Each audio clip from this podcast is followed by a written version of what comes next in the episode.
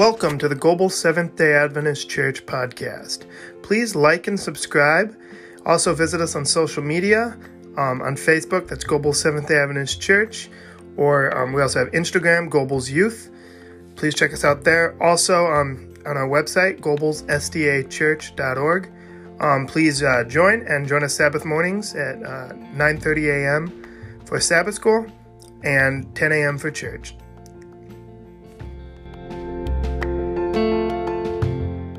I'd like to share with you about three meals today. Of course, I'd like to share a meal with you after the service too. That'd be the fourth, but no, that'd be fine. We're not having a fellowship or a hospitality meal today, but I hope that you have a blessed meal. That will be the fourth one that I'm referring to. So, the first meal I'm referring to took place about 3,500 years ago in Egypt. And it was a very special meal among the Israelite people who'd been living in that country for about 400 years. And there wasn't one person among them who could remember what it was like to be a free person because they were all slaves. However, they did live in a very beautiful part of the country, just never had time to stop and smell the roses. Their life was work, work, and more work. Food wasn't bad abundant fish, melons, cucumbers, leeks, onions, garlic. But they were slaves, and all they knew was slavery. Now, when the word got out that they were going to be freed and leave the only country, the only home they'd ever known, and go to a place where none of them had never been before, I imagine they had some mixed emotions. But it all started with a simple request by their leader that they could go out in the wilderness for a few days just to worship God. And when Pharaoh refused, the judgments from heaven began falling on Egypt. But it didn't make any difference to Pharaoh. He was not about to let all of his free labor go. So the plagues fell and became more and more devastating until finally came the last warning if Pharaoh did not let God's son, that is the nation of Israel, if he didn't let God's son go, then God was going to take his son and all the firstborn sons of animal. And so it was about 3,500 years ago. In a powerful way, God delivered his people from a life of slavery and they were never to forget their last night in Egypt.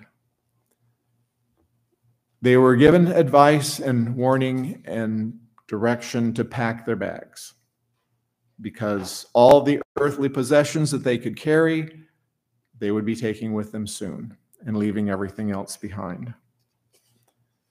This meal was not to be a relaxed meal. They were to eat it standing, they were to be fully clothed and ready to leave at a moment's notice.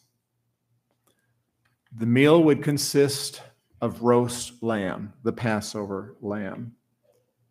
Bitter herbs, reminding them of the bitter experience that they had had for hundreds of years.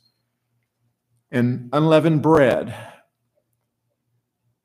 actually, kind of a preview of what very much they would be eating for the next 40 years as God provided them manna.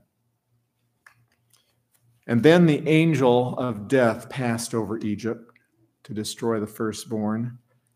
But it passed over every Israelite home where the blood of the Passover lamb could be seen at the entrance of their house, and their firstborn was spared. And that Passover meal was to be repeated from that time on to remind God's people of the miraculous way that He delivered them from a life of slavery how the blood of the Lamb had protected them from destruction. So 1,500 years went by, and the real Passover lamb appeared as a human being. The Jews were still keeping the Passover. And as he grew up, Jesus was always hearing stories about how God had miraculously delivered his people. As faithful practicing Jews, his parents took him to Jerusalem when he was 12. And there he experienced for the first time in person the Passover service. He continued to celebrate it for the next 18 years until he began his public ministry, and even then encouraged people to observe it and to observe all that God commanded, but not man's traditions. So it was his last week before the cross. He knew it. He had his disciples prepare for a special Passover service. He knew that this would be the last meal he would eat before he laid down his life as the Passover lamb for all time. That second Last Supper would be followed by a midnight arrest, an illegal trial, shameful humiliation, and the, the horrendous death of Jesus. This meal would make it very clear that Jesus was the one that all those Passover lambs for hundreds of years had been pointing forward to. And now here he was. Doing more than saving the firstborn, he was about to deliver the whole human race from slavery and sin's penalty. And from that time on, the Last Supper would be a reminder of the true Passover lamb, Jesus himself, his own sacrifice his body given that we could live. Not regular bread, but unleavened bread, representing his life without a trace of sin.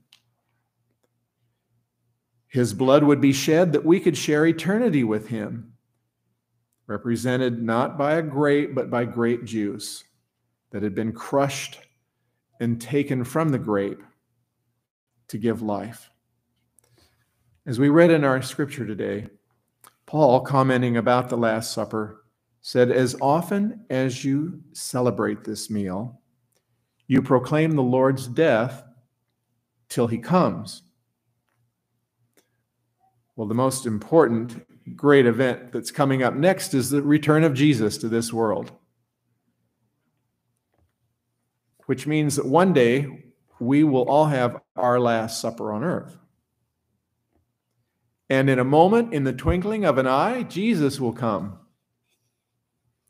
and bodily deliver everybody who has trusted in him from this damaged, dying world, the very presence of sin.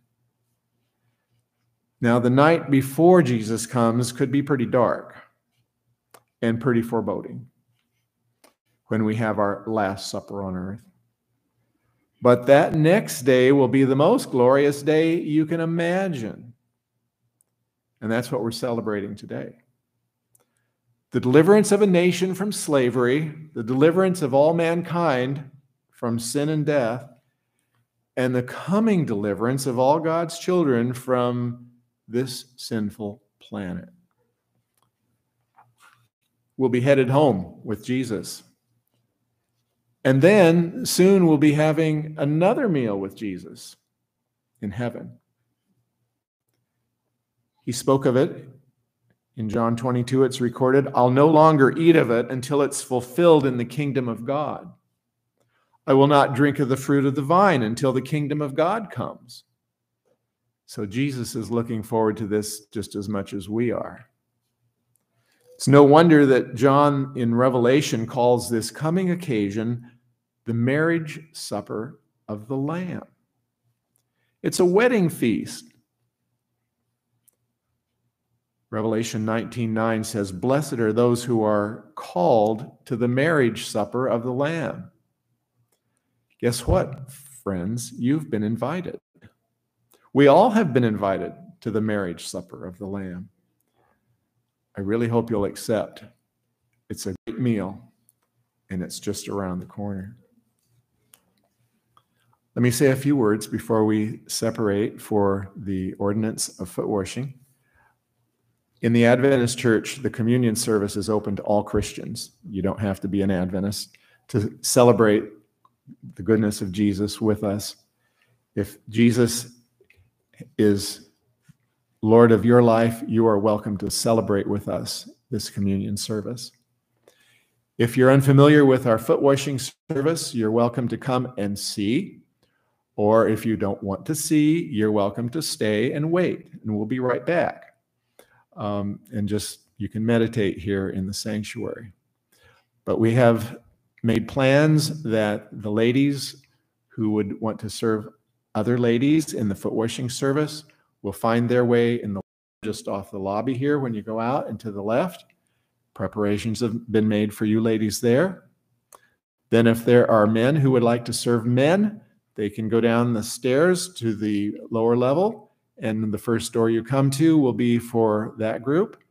And then, if there are families who would like to uh, do the foot washing service together, that's the next door as you continue down the hall downstairs. So, that is our plan. We invite you to find it as a time of meditation and preparation for the Lord's Supper as we return. And so now we'll separate for that part of our service and then return to this room for the final part of it.